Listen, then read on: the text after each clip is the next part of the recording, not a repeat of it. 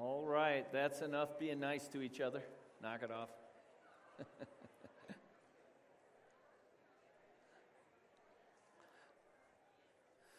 what a great start to this morning. What a great day. Thanks, you can be seated. Thank you.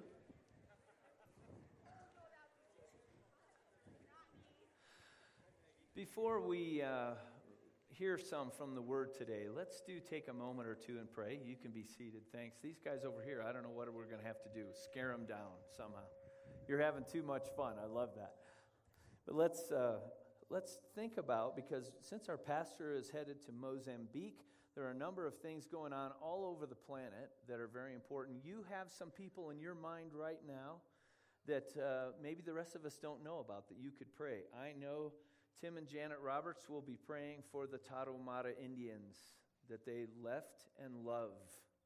And uh, many of you will be thinking of people all over. While I pray right now for our pastor, but let's pray for people around the world and God's work in their hearts and lives. Let's do that right now. Lord, I do uh, stand before you. Thank you that Jim has this opportunity to go and to bring his knowledge into Mozambique for a couple of weeks into that training for pastors. And I pray that you'll fill him, uh, give him the right things to say, the things to prioritize. That's always the hard part.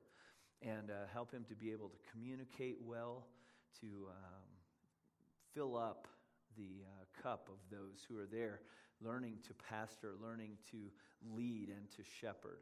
And we think of a number of other of our missionaries that are represented from Dillon Community Church, those in France and in um, this Central America and other places in Europe and in places here in the United States on different battle fronts, if we want to call it that, but are certainly places where we want to bring the light of the gospel to those individuals and to those circumstances. We thank you for those uh, commitments that they've made, the development that you have done.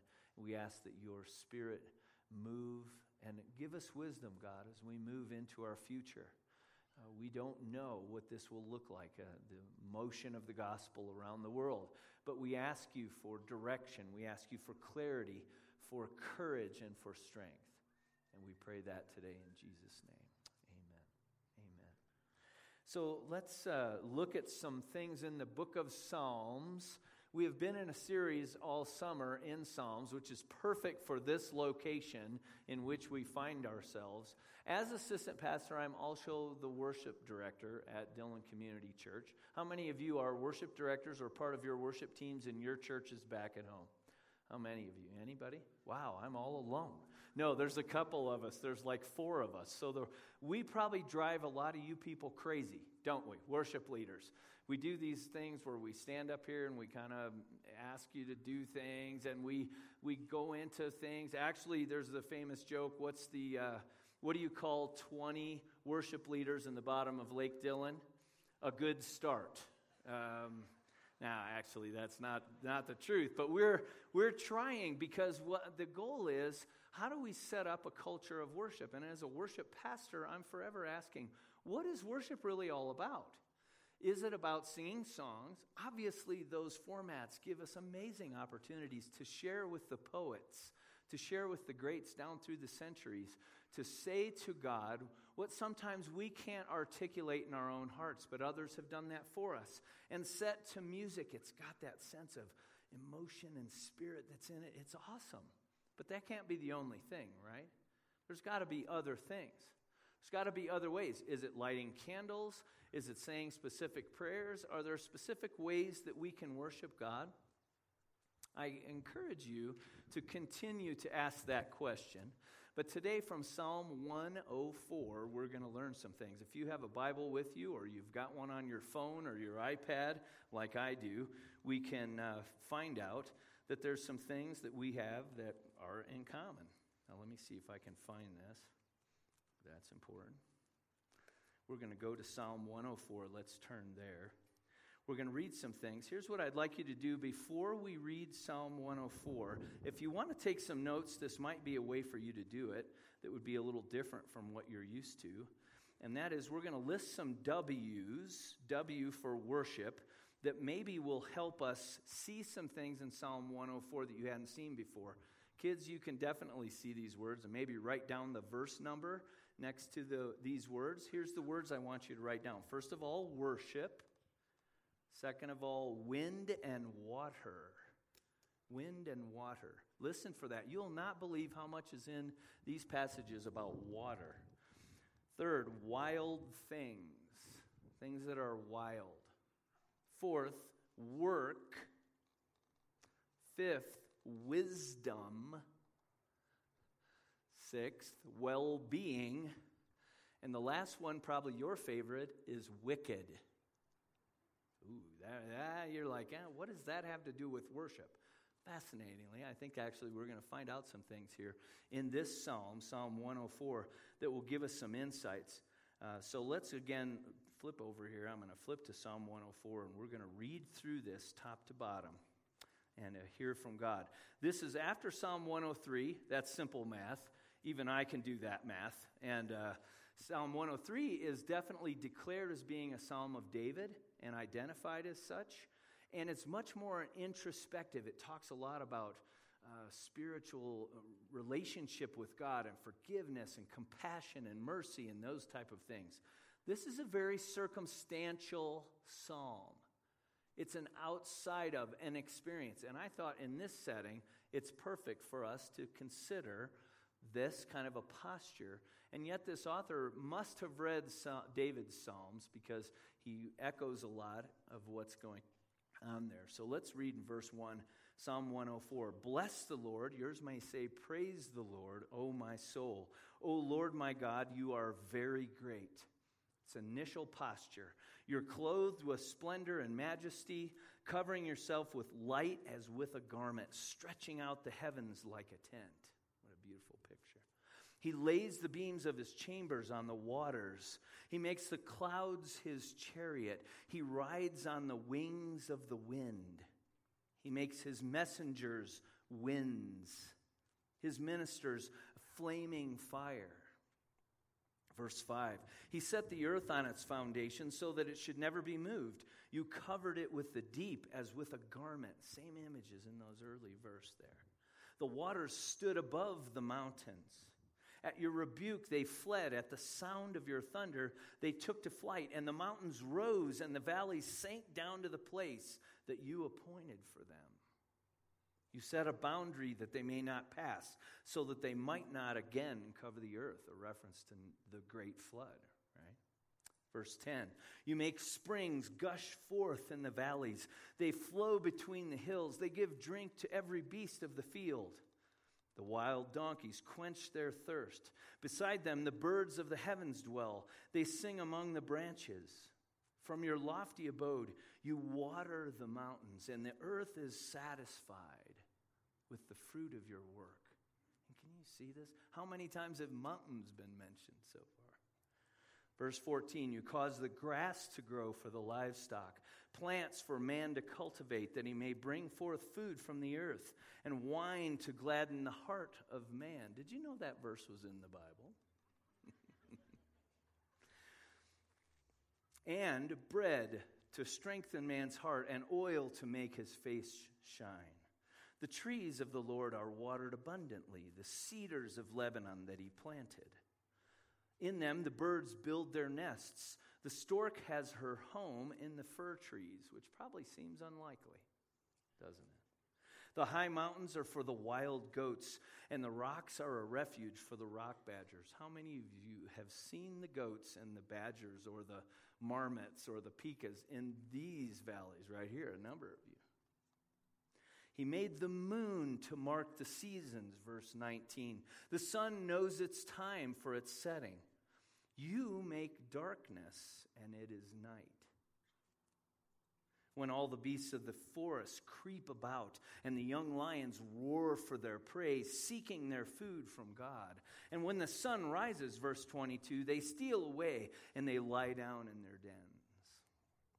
Man goes out to his work until his labor until the evening. Isn't that interesting? Includes that in that discussion of the cycles. Verse 24, O Lord, how manifold are your works. This is almost like a start over, like chapter 2. In your wisdom, you have made them all. The earth is full of your creatures. Here is the sea, great and wide, which teems with creatures innumerable, living things both small and great. There go the ships and Leviathan, which you formed to play in it. Leviathan, often considered the great sea monster in their thinking. These all look to you, verse 27, to give them their food in due season. And when you give it to them, they gather it up. And when you open your hand, they're filled with good things. And when you hide your face, they're dismayed. And when you take away their breath, they die and return to their dust.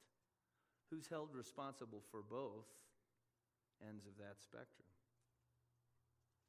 Verse 30 When you send forth your spirit, they're created, and you renew the face of the ground. May the lo- glory of the Lord endure forever. May the Lord rejoice in his works, who looks on the earth and it trembles, who touches the mountains and they smoke. Clearly, a reference to Moses getting the, the Ten Commandments? Verse 33 I'll sing to the Lord as long as I live. I'll sing praise to my God while I have being. May my meditation be pleasing to him, for I rejoice in the Lord. And let sinners be consumed from the earth, and let the wicked be no more. Bless the Lord, O my soul. Praise the Lord. Now, I don't know what you got out of that. I hope you were able to catch the times that these words worship, wind, water, wild, work, wisdom, our well being, and wicked came up in this passage.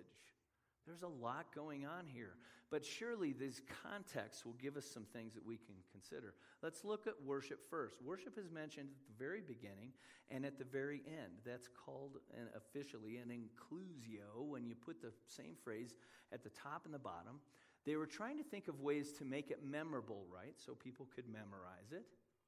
And by doing that at the top and the bottom, it kind of hooks and captures, but it also gives a summary statement of sort. And the bottom line is Hallelujah.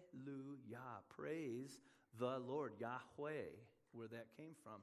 This is the first time this phrase is used in the Psalms, which is very interesting that that comes up.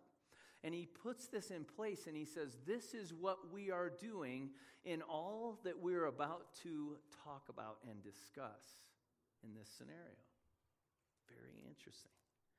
Now, also remember this the Jews, what was their history prior to Moses bringing them out? Where were they located? They were located in Egypt, right? For four centuries. As what kind of people? Were they high and considered valuable and the greatest people in their culture and society? No, they were slaves. So remember a lot of what was going on in the beginning. Always read the law as a recalibration of a slave people that had been Egyptian for 400 years. We always need to read it that way. And they keep going back. God keeps going back. He keeps reminding them, I brought you up out of Egypt. I'm the one who did that for you, who changed your identity as a people. That was my role. So, actually, interestingly, this psalm has a number of borrowed phrases from a hymn written maybe in the culture of Akhenaten when they were worshiping Aten, the sun disk, as their monotheistic God. Very many of these phrases are coming out of here. Now, you may say, some would say this, they would say, oh, so the, the Hebrews just borrowed all of that, and it doesn't have anything different or anything unique about it. It's just borrowed religion. Actually, it's not even remotely the case because there's a significant posture that this writer uses that's completely different from the Akhenaten hymn. The Akhenaten hymn says, God was the victor at all kinds of scenarios. So God needed to come in, Aten needed to come in and push down everybody else who was bringing chaos in, dark, fear, struggles, difficulty. And God had to victoriously win his way in and defend for us. This God, the God of the Hebrews, is not one who just says, I'm the victor, I'm the big, powerful God. This is a God who says, I have a plan. I have a plan. We're going to talk a little more about that in just a moment. Winds and waters, all those references, I'm sure you heard them. Uh, since the Enlightenment, since the you know the beginning of kind of the mindset that people have had in which we find ourselves now, there have been kind of three postures towards God. One is a sense of naturalism. That's what most of us recognize and hear and see in the media, in schools, and different things around us right now. Naturalism says all of this happened, it made good sense, it all happened because of good development and systems that were in place, and it did not need a God at all. Do you agree with that posture? Some of you may. Some of you may say, we don't need God. God is kind of on the outside looking in, or he's just some kind of a crutch or something that we need because we, there wasn't enough to give reason for what happened around us. Actually, when you think about it, to remove God absolutely as a no question fixed fact seems a little unlikely. Doesn't it seem unlikely? Doesn't, doesn't looking around you cause you to say, wow, there's something else going on here? Something brought order to this system. Something works this. The second posture that a lot of people have taken, other than naturalism, is naturism. We've tried to say, in effect, pantheism. God is in all of this, and He's around us all over the place, and all we have to do is worship this, and we worship God. Does that seem like the logical thing? Actually, that could be possible. That was kind of what they were doing when they were worshiping that big powerhouse up there. The truth is, God presents himself to be far more personal and relational than that. He has said, Look, I've put all this here, but all of this is, is all of these are calling cards. The color of that grass, the way that water works, the fact that it, when it freezes, ice floats on top so it doesn't kill everything underneath. The fact, as this author caught on, the, the sea monsters play in there. We don't even know how big they are, where they come from, where do they go. The fact that ships float on there. How many of you have seen an actual huge, like, cruise ship sitting in a harbor somewhere? How many of you have seen that with your own eyes? Does that seem reasonable to you that that huge hunk of steel actually sits on top of that water? Well, we know scientifically how it works. But that function is amazing. The way the winds work, the way life and death cycles. We could worship nature by itself, but actually, God gives us a better option. And that's what the Jews walked away from Egypt to encounter was a real, one true living God. The third option is natalism, which is basically God is inside of us. We need to go find him in here somewhere. He's in us waiting. There's a spark of divinity, and we just go in and kind of breathe life into that. Actually, does this do that for us? Not really. All three of those have some aspects, in fact, a lot of aspects of some truth and some facts, but uh, they all fall short. They're all deficient of what God intended, which was I am different from you. There's God and everything else. And we are part of everything else just like everything that you're looking at right now around us. That actually is what God presented as an opportunity for those Jewish people. It's pretty amazing. Another thing that we look and we see wild things. We see the fear. We see that fear is there, but fear goes into faith for this writer. Fear is not the final story. The lions creep around at night and they're looking for their prey, but that makes sense to him. There's a cycle. The, the Leviathans are in the ocean, but that is God's business. He takes care of them. He's got all of this in mind. The concept of wisdom is actually an unbelievable scenario because it takes God past. This is where it all changes from every other religious system around them. And it says, There was a great mind who is also loving and compassionate and caring and wanted to connect with us through this. that great mind, loves us, cares for us, even when we can't tell. Wisdom, a sense of there is something at stake in all of this. All of this continues. The works, we hear about God's works. We see that man is given work to do. Do you view your work as just a curse? As a problem? Where did we get the idea that everybody needs to work to a certain age and then quit? Where did we get that idea? Do you know how few people in all of human history have gotten to do that? And somehow we feel entitled to that. Like, if I could just get out of my job, you know what? There's a sense in this psalm that is man goes and he works and he's part of the cycle. In fact, that's how this works. He's part of it, part of the deal. We keep hearing things, and finally we hear about the wicked. and you say, Man, I don't really like talking about the wicked. I don't blame you. Neither do I. He doesn't talk much about the wicked, right? He just spends a couple of seconds. But listen to this that's kind of an unusual thing about it. He doesn't say, well, these wicked ones are out wreaking havoc and causing trouble and just making life miserable for others around them. That's not their problem in this psalm. In this psalm, the offense that makes them wicked is they forgot to give credit where credit is due. I'm going to ask you this question What's the difference between a person who loves nature, who comes to a place like Summit County, who wants to be out on this lake or, or climb in those trails or pedal a bike around this amazing place or sail or do whatever. And they come and they say, I want to worship God just by being here in the mountains. Doesn't that sound plausible? It kind of sounds plausible.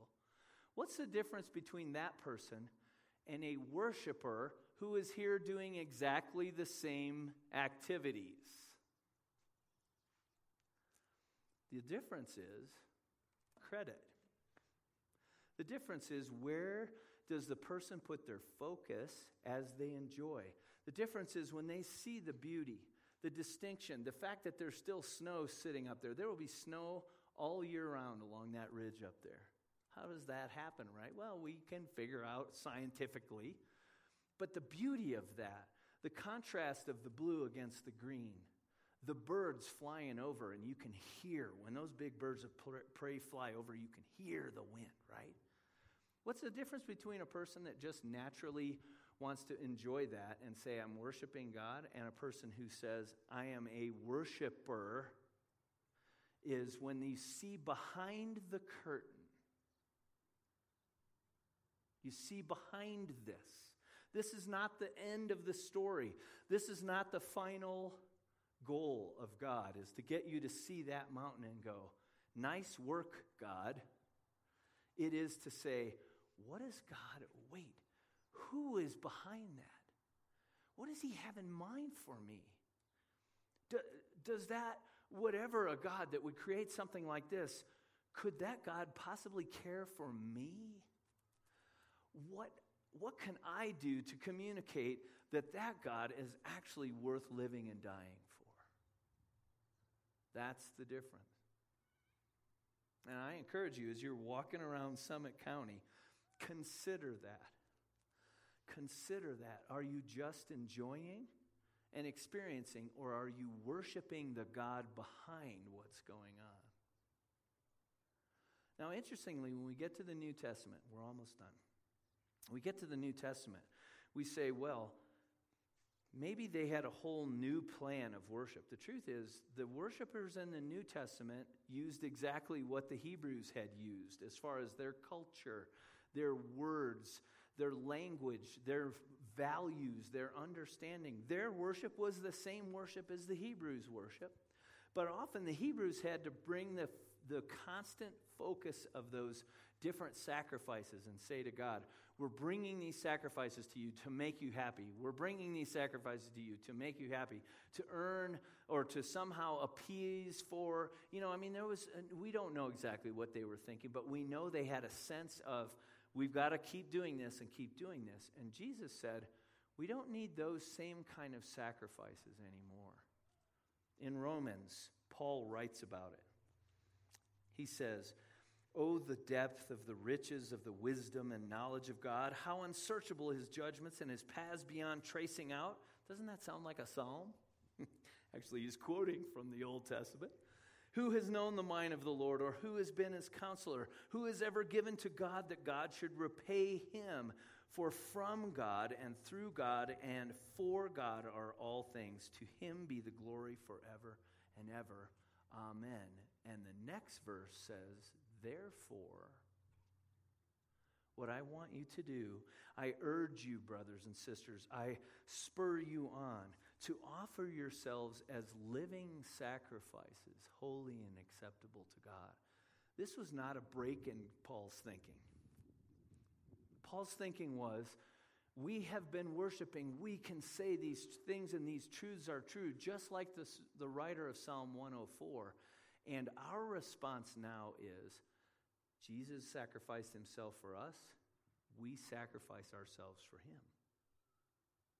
We offer ourselves to him. In that posture, in that mindset, in that goal, in that experience, you can genuinely go right out onto the lake and be in a boat that's right next to another person in a different boat and have a completely different experience of worship. It can be completely different. But because you can say, God, you gave yourself so we don't have to keep sacrificing, trying to make you happy, wondering what your plan is. We can trust you. You have given final mercy. You have given final forgiveness through Christ. We know that that's true. You have given, as we sang a little bit ago, the Holy Spirit who affects the atmosphere for us. So we give ourselves back to you. That is, as Paul said, your reasonable, logical, spiritual worship. That's what it is. Let's pray. Lord, thank you for your word to us. Thank you for these beautiful Psalms that set us up in mindset to where we could consider. Thank you for the science, as the, the writer heard of the, the movement of the plates and the planet and the waters and, and how the cycles worked and everything else, they were no fools. They experienced you, they heard you, they saw you, they witnessed what you were about. They trusted your wisdom, but they also had to be in that cycle of constantly sacrificing, sacrificing under the law. Thank you, Lord, for the freedom that we've had for 2,000 years, that we can now sacrifice ourselves to you we give our lives to you. That is our worship. We can do that here in Dillon. We can do it at home in our churches, wherever we're from. We can do that in our jobs. We can do that in our families. We can do that in every context. So, God, help us, encourage us, challenge us today to offer ourselves to you as living sacrifices. Pray that